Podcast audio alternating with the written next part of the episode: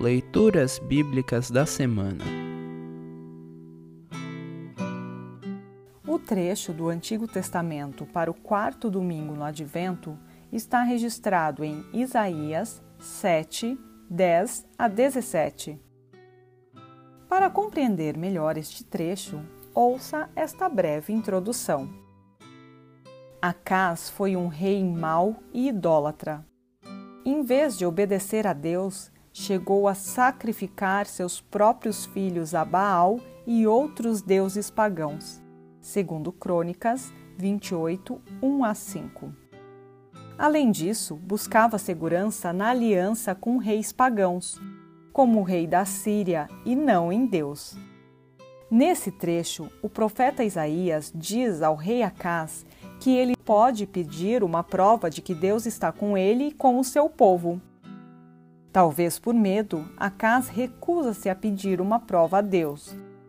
Mesmo assim, Deus lhe dá um sinal, falando que uma jovem dará à luz um filho e o chamará Emanuel, termo hebraico que quer dizer Deus está conosco.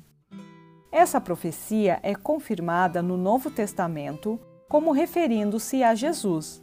Mateus 1, 22 e 23. Ouça agora Isaías 7, 10 a 17. Isaías 7, 10 a 17. Título: Emanuel, Deus está com o seu povo. O Senhor Deus enviou ao rei Acás esta outra mensagem: Peça ao Senhor, seu Deus, que lhe dê um sinal. Esse sinal poderá vir das profundezas do mundo dos mortos ou das alturas do céu. Mas Acas respondeu: Não vou pedir sinal nenhum. Não vou pôr o Senhor à prova. Então Isaías disse: Escutem, descendentes do rei Davi.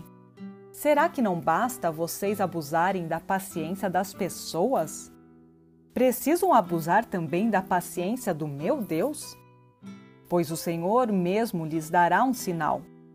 A jovem que está grávida dará à luz um filho e porá nele o nome de Emanuel.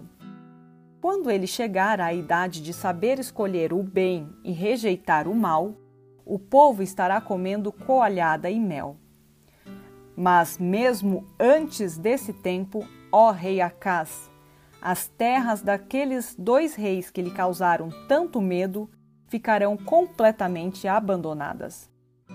O Senhor Deus vai trazer sofrimento para o Senhor, ó Rei, para as pessoas da sua família e para o seu povo. Ele fará isso por meio do rei da Síria.